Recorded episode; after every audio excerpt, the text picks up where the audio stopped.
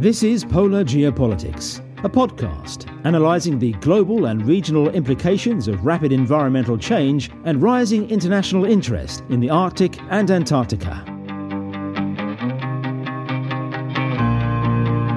Hi, my name is Eric Bagley here in Stockholm, Sweden. Welcome to episode 19 of the Polar Geopolitics podcast. And for those of you that listened to episode 18, you know we featured an interview with the security expert Elizabeth Buchanan. We talked about current challenges to the Antarctic Treaty System and also some of the particular challenges that Australia is facing. And here on episode 19, we're going to be getting a somewhat different perspective on Australia, the Antarctic Treaty System. We have a legal expert, Dr. Jeffrey McGee, associate professor in climate change, marine, and Antarctic law at the University of Tasmania in Hobart. So, Dr. Jeffrey McGee, welcome to Polar Geopolitics. Yeah, thanks, Eric. Thanks for having me.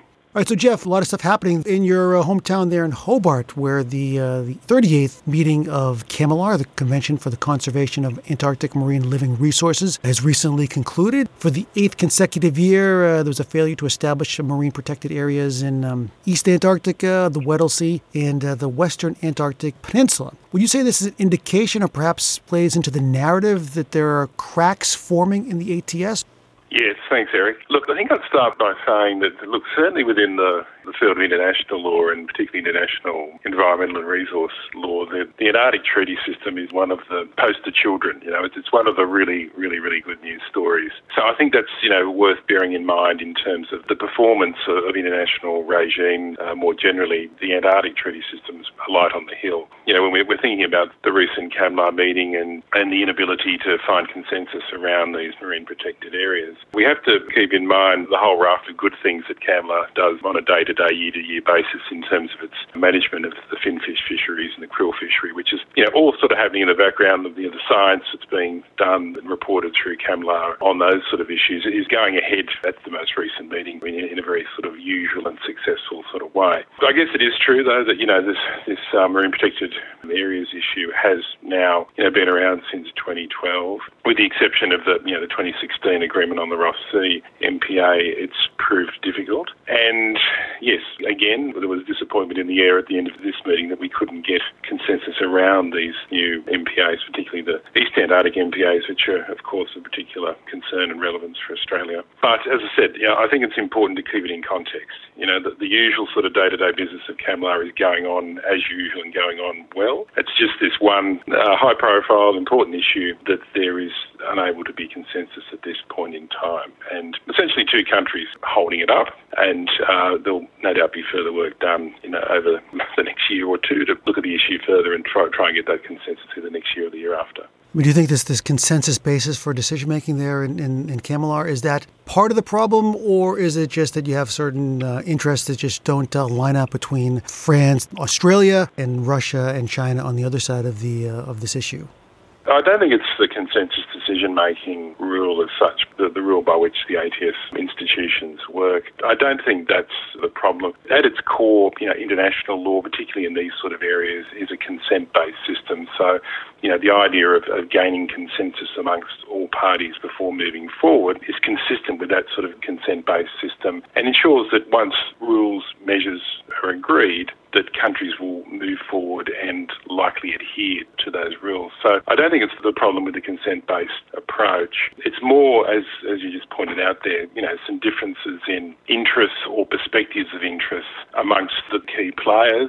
And it's on the public record that, you know, the key players that are unconvinced at this point in regard to the MPAs are Russia and China, and differing views about the levels of, you know, scientific proof or scientific evidence that's been put forward to make the case for these extra MPAs, or, you know, background kind of beliefs or background concerns about keeping areas open for harvesting and fishing. Combination of those things, it's still hard to sort of prize them apart. Now, the way the arguments get made, most countries in CAMELAR, you know, 24 or 25, seem to be happy for consensus to form around the issue, but there are two important countries that remain unconvinced and further work needs to be done. In one of your recent works, you've introduced this idea of Antarctic regime complex. Perhaps you could explain that. It seems like a very useful concept. Yeah, thanks, Eric. So this draws on a paper which I published with my good colleague Marcus Hayward in the middle of the year in the Australian Journal of Maritime and Ocean Affairs. We did a special issue there on the future of the Antarctic Treaty System. And the idea is that a lot of the previous work that's been done on international institutions, international law, comes out of this body of theory called regime theory, which Oren Young, is the famous American international relations theorist, was one of the key people who developed regime theory. And the way it's been traditionally applied to the Antarctic Treaty, to the area 60 degrees south, is looking at the Antarctic Treaty, CAMLAR, the Sealing Convention and the Madrid Protocol and the various measures that have been developed under those instruments, looking at that group of treaties and the measures that came out of them as a regime, in the sense of a bunch of rules and institutions that shape human behaviour in a desirable way in that part of the world. So that sort of way of thinking about Antarctic governance has been, I guess, predominant over the last 30 or 40 years. You know, famous figures like, say, Chris Joyner, the famous US international law and international relations expert, very much used regime theory in his work. But what we're doing in this with this idea of the regime complex is saying, look, actually we need to look beyond the Antarctic Treaty System institutions and treaties now in particular, because some of the key drivers and challenges for the Antarctic region are now coming from factors and drivers that are outside the area 60 degrees south. Things like climate change, things like ocean acidification, these sort of global drivers originating from the area outside of 60 degrees south, or human behaviour outside of 60 degrees south. So more and more these days what we're seeing is that the Antarctic Treaty System, as the dominant governance regime, is now having to interact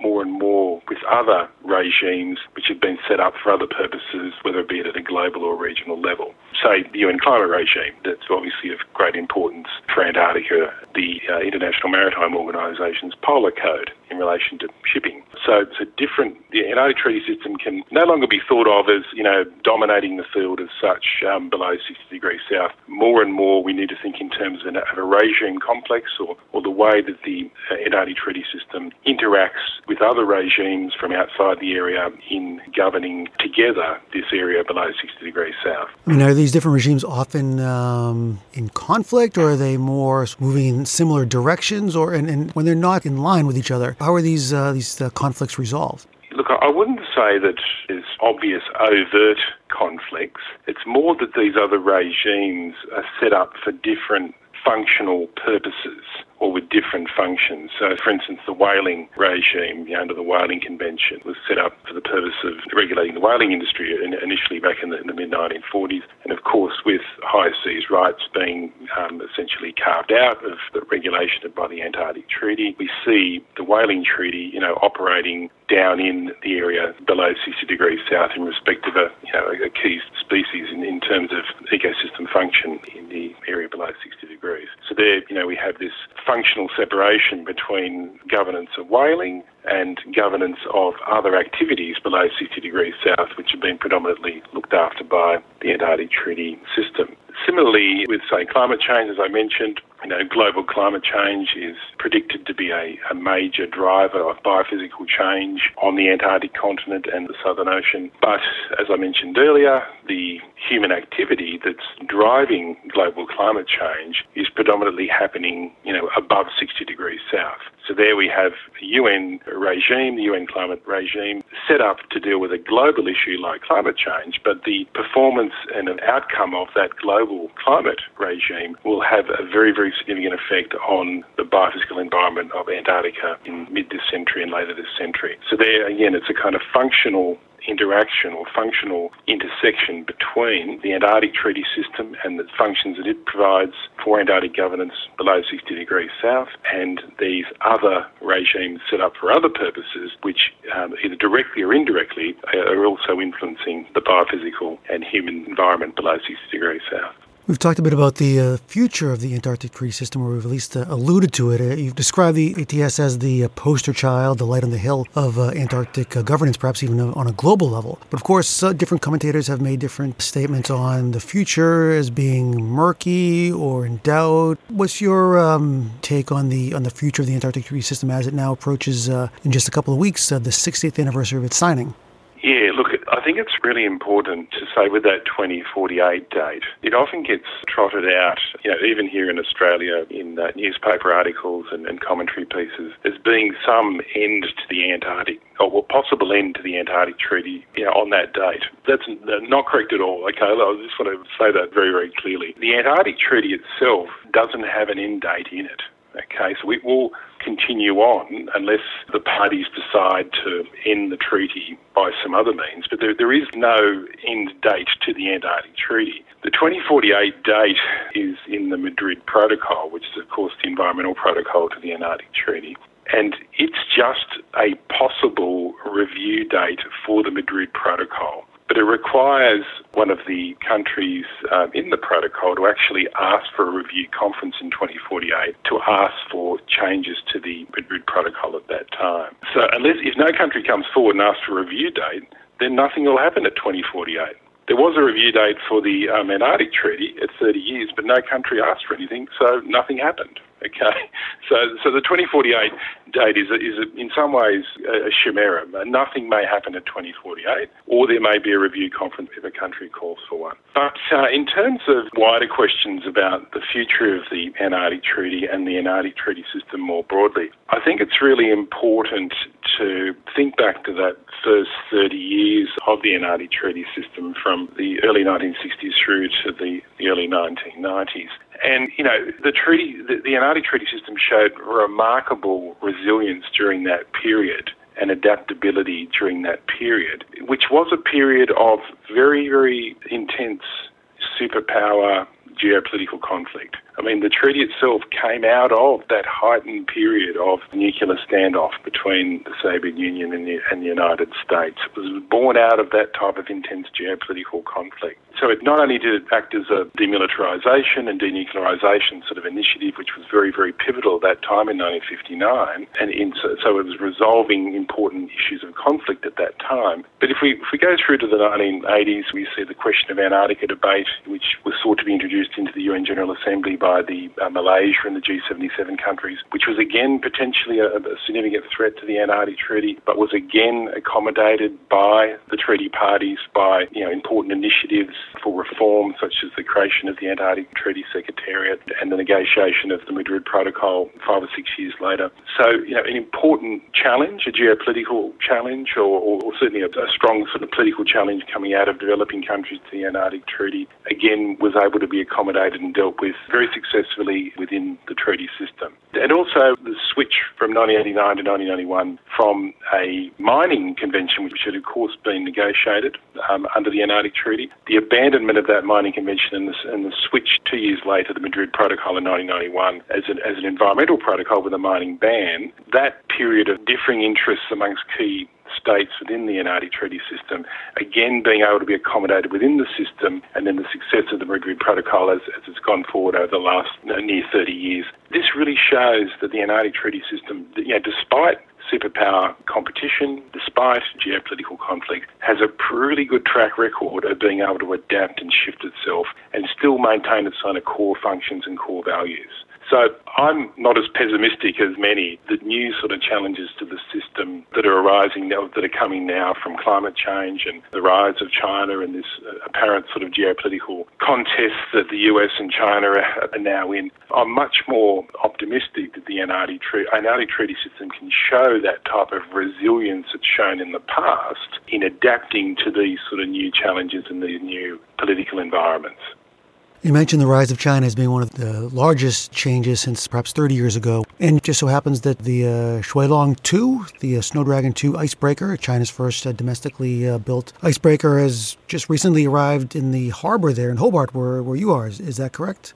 Exactly right. It's where I live is on the hills above Hobart. I can actually see it from my house. Okay, well, how timely. So as you peer down upon Xuelong 2, and we have this discussion on the geopolitics and the legal regimes, the political regimes of the Antarctic, perhaps we can talk a bit more now about China.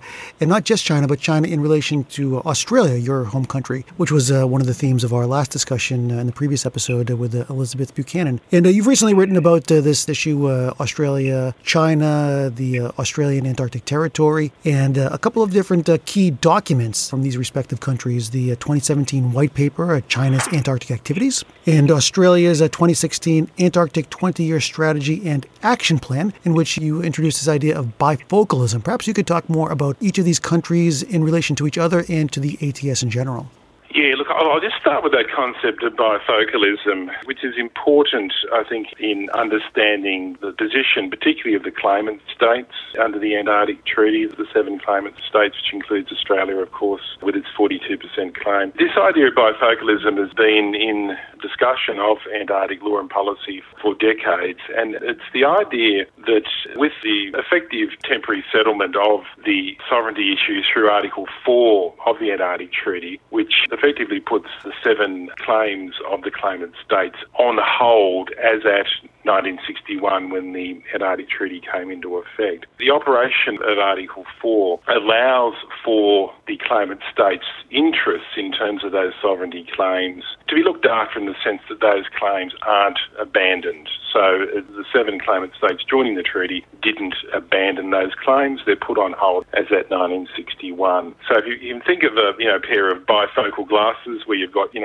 can look down or you can look into the distance, that looking down to the immediate sort of interests of the claimant states is sort of catered for under the treaty. So that's the sort of first part of the bifocalism. But then if you look up at the wider interests of the international community, so you look up in the spectacles of this sort of wider sort of perspective of the claimant states, those interests are also able to be accommodated within the treaty because the peaceful use, the environmental protection values that came out of the Madrid Protocol, the demilitarisation that came out of the Antarctic Treaty, all those sort of wider interests in the international community were also able to be accommodated within the Antarctic Treaty as well. So you have this, as I said, not only looking down at interests of the claimant states, but also these wider interests in the international community are both able to be accommodated in a bifocal way by the treaty. And I think that's important when we're thinking about China as sort of rising player on the international scene. It's fairly clear, I think, that we've moved into this new geopolitical period at a global level where China and the US and Russia, to an extent, are more competitive in terms of their positions and their interest in different global institutions, whether it be trade or other areas. So it's important to realise, I think, or think about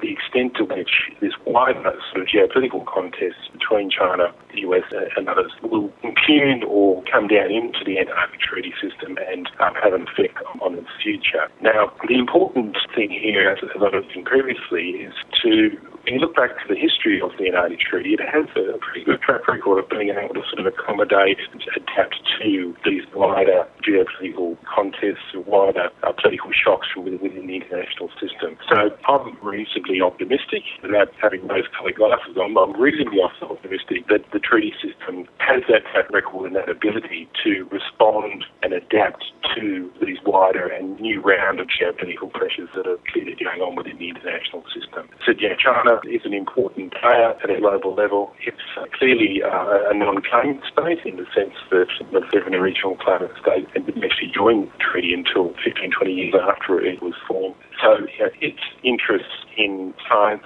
carrying out science, in establishing research bases on the continent, those things are able to be accommodated within the activities that are allowed under the treaty, but of course don't give rise to any sovereign rights or claimant rights. Article 4 says, of course, whatever happens after 1961 doesn't give rise to any basis of sovereignty claims. So the interests of countries like China, who are some of these later entrants into the Antarctic Treaty System, their interests are able to be accommodated in terms of the ability to go to the continent, to do science, contribute in that way, and also the interests of the claimant states, such as Australia and others, are still maintained, as I said, under Article 4 in terms of those claims not having been abandoned and being put on hold effectively as at 1961.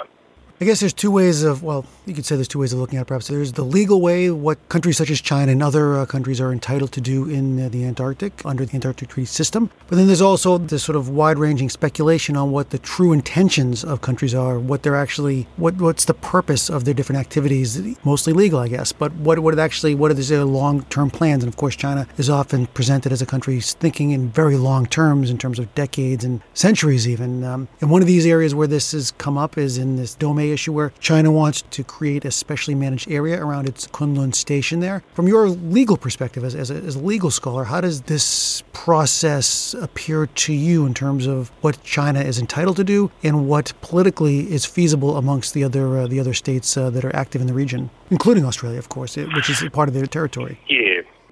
You look at, Eric, I guess in terms of the other current issue, which is generating a little bit of heat in terms of inability for consensus to be arrived at, the Dome A Kunlun asthma issue is certainly important and prominent. These, of course, asthmas or Antarctic specially managed areas are allowed to be agreed by consensus of the Madrid Protocol countries. So this is all done under the Madrid Protocol rather than the Antarctic Treaty System itself. It's a consensus decision-making rule again, of course, so all countries, at the Madrid Protocol meeting have to agree to an asthma proposal. China, of course, for I think it's 5 or 6 years now, has been trying to put forward this asthma proposal in respect of the Dome A Kunlun base, which is about 4 kilometres high, right up on the ice sheet in East Antarctica, in the Australian claimed area. So it's a really high, very inaccessible place, which is very, very good for astronomy and that type of research, because it's so high and very good for that type of scientific research. So the indications are that China's been doing that type of astronomy in that area. The proposal they've put forward is for the ASMA is seeking to regulate activity within that area of the Kunlun Dome A research base. The difficulty, as I understand it, the countries who aren't prepared to back it at the moment have, is that ASMAs, or Antarctic specially managed areas, under the Madrid Protocol, they're intended to be formed in order to manage situations where there are different countries' researchers operating in the one area, so as to avoid conflict, also to avoid research activity getting in the way of other research activity. So it's meant for situations where there are at least 2 or more research programs operating in the one area, and to effectively give rules of the road in order to, as I said, ensure that they don't get in each other's way. The problem for countries that are not agreeing to the Dome A Kunlun proposal is that it's really only China that's operating in that Kunlun Dome A area. So the idea of an ASMA for an area in which only one country is operating, appears to be a new interpretation of those provisions of the Madrid Protocol, which is perhaps not justified. So, and certainly that's my reading of the provisions on ASMAs, that certainly the intent when it was drafted in 1991 was for it to apply to situations where there were multiple countries operating in one space. That's, I think, the reason that consensus probably hasn't been formed as yet around that proposal. There may well be nothing suspicious about China making that proposal. It may well be totally done with good intentions. However, the important thing is, I guess, not to set up any new precedents within the Madrid Protocol that might allow one country to create ASMAs in the future. If it's done here, then other countries might come forward and ask for ASMAs in areas where only they're operating as well. And if that was to happen, that might give rise to a suggestion of kind of soft sovereignty control over certain areas, that if a country is the only one operating there and has created the rules for how it's to be managed and operated, it's a kind of soft sovereignty. It's certainly not a proper sovereignty claim, but a type of soft sovereignty. That might be the concern. This consensus process of granting ASMAs and other aspects of the treaty system, this is a political process, of course. You're presenting a legal perspective on the ATS, and that's where a lot of your research is. But there's a certain, would you say, as a specialist in this, is there sort of a gray area between what is legal and what is political when it comes to resolving these sort of issues? Look, there is, Eric, and I think that's a really good point. And I mean, my interest is certainly of the intersection between international law and what the rules say, and geopolitics in terms of the interests and spatial power relations between countries. Because I think it's fair to say that the rules are influenced by the geopolitics, and the geopolitics is influenced by the rules. Okay, so they're kind of mutually constitutive. You can't separate one out too much from the other. So the rules are important. You know, the rules who make it international are important in the sense that they come out of that sort of geopolitical environment or geopolitical contestation. They create a set of norms, a set of rules which countries adhere to most of the time. They shape sort of country behaviour. But it's true, you know, if geopolitical forces start to shift or start to change, then that will place pressure on rules, or at least the way we interpret the rules. Okay, so it's important, I think, as for international law, is not to, you know, just read documents with rose-coloured glasses. It's important to keep in mind the geopolitical context in which the rules are written and the geopolitical forces that are placing pressure on how the rules should be used and interpreted. So that's a really, really good point, I think. And yeah, certainly here, you know, there might be, some might take the view that, you know, China, in putting forward the Dome A Kunlun proposal, you know, might be wishing to do so in order to, you know, build its esteem, its importance within the Antarctic Treaty System more broadly, and, you know, given its, you know, position in the world and also the number of bases that it has. So it might be doing it for national pride purposes, for, you know, establishing itself as a major player within the Antarctic Treaty System. So there may well be those reasons, you know, in the background as well. It just might be that, you know, trying to achieve that sort of status in this way might be sort of running up against the rules of the way ASMAs were intended to operate, and so might be causing, you know, some tension and conflict with other countries on that basis. We can't read the rules and countries' attitude and behaviour in relation to the rules in isolation. We've got to look at them both together. As I said, they're kind of mutually constitutive. The rules and the geopolitics very, very much go hand in hand. No, thanks, Jeff. That's a really useful explanation and perspective for this, for the purpose of this podcast. I think it's often sometimes not so clear to people where the law and the politics meet or are separate, but as you say, they're often mutually constitutive of each other. To wrap up this really fascinating discussion we're having here today on the ATS and Australia and other aspects, I want to just conclude with a little bit about this new book that you've edited together with Elizabeth Lean, the edited volume, Anthropocene Antarctica. Yeah, that's right, Eric. Thanks for the plug on. That's good. Yeah, look, Elizabeth Lean, of course, is well known to a lot of people who work in environmental humanities and Antarctic humanities. Elizabeth is a good colleague here at the University of Tasmania. What it is essentially different perspectives on this new geological age, which we, on most account from most scientists, have moved into, which is the Anthropocene. And this is the age of humans being one of the driving physical force on the planet. What we're asking in the book is, what does this mean for Antarctica, for the continent, for human use of Antarctica, for the ecosystems, marine ecosystems? What does it mean for the way we understand Antarctica in terms of its past and its future? Yeah, a bunch of really interesting perceptions from different humanities, social sciences and law disciplines on the Anthropocene and what it means for Antarctica in terms of our understanding of it and the governance arrangements that we'll have to adapt to it. The summary of the book, it's a one-line summary at the beginning of it. I think it's a nice way to wrap up this discussion here, Jeff. Describing the book here, I quote, Anthropocene Antarctica offers new ways of thinking about the continent for science and peace in a time of planetary environmental change. So perhaps you can just to conclude, say something about this idea of the continent for science and peace. That's the way it's been perceived. That's the way it maybe has been. Is that what you think it will continue to be for the next 10 years, 20 years, 30 years, 100 years? Yeah, look, Eric, I really think it's important that we don't overblow lack of consensus around marine protected areas within CAMLAR, or lack of consensus around the ASMA proposals within the Madrid Protocol. The day-to-day work of the Antarctic Treaty System, whether it be the treaty itself or the Madrid Protocol or CAMLAR, that day-to-day, year-to-year work is going on in terms of its governance of the region. I think it's important that we don't overblow these current areas of lack of consensus. And similarly, we don't sort of kind of catastrophise in terms of what wider geopolitical concerns and biophysical concerns such as climate change, that we don't catastrophise what those things are likely to do to the Antarctic Treaty System. As I said, you know, it's been very successful and has looked on very, very well in terms of the international law discipline. It's seen as being the light on the hill, or one of the international regimes that's really worked well over the last 60 years, that's effectively taken military conflict out of that area below 60 degrees south of the planet, that's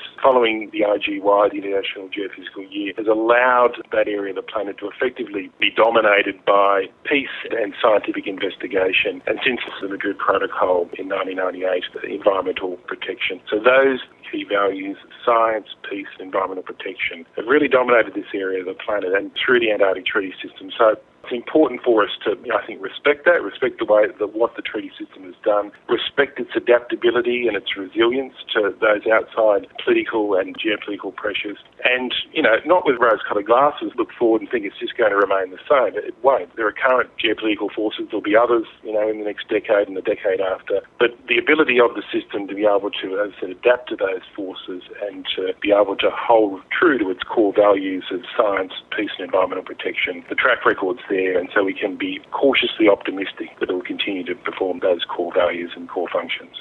Well, Dr. Jeffrey McGee, Associate Professor at the University of Tasmania, it's been fantastic talking. I think we've learned a lot, gained some really great insights into the ATS and into regimes, international regimes that govern the world below 60 degrees south, and also some of the global governance regimes that are tied to this. So thanks very much, Jeff, for being with us here today in the Polar Geopolitics podcast. And I'll let you return to your view of Xuelong 2 there in the harbour in Hobart, one of the gateway cities to Antarctica, and a place of Kamilar and a lot of other things happening there relating to Antarctica, and we really hope to have you on the podcast again sometime in the future. Okay, Eric, it's been really enjoyable. You can subscribe to the Polar Geopolitics podcast on most major platforms, including Google Play, Apple Podcasts, Stitcher, Spotify, TuneIn, and Acast. Check out our website, polargeopolitics.com. Get in touch by email, polargeopolitics.podcast@gmail.com. Find us on Facebook and follow us on Twitter @PolarGeoPol. Music by Mark Vandenbosch. Voiceover, Keith Foster. Logo design by Daniel Brockman. My name is Eric Paglia. Thanks for listening to Polar Geopolitics.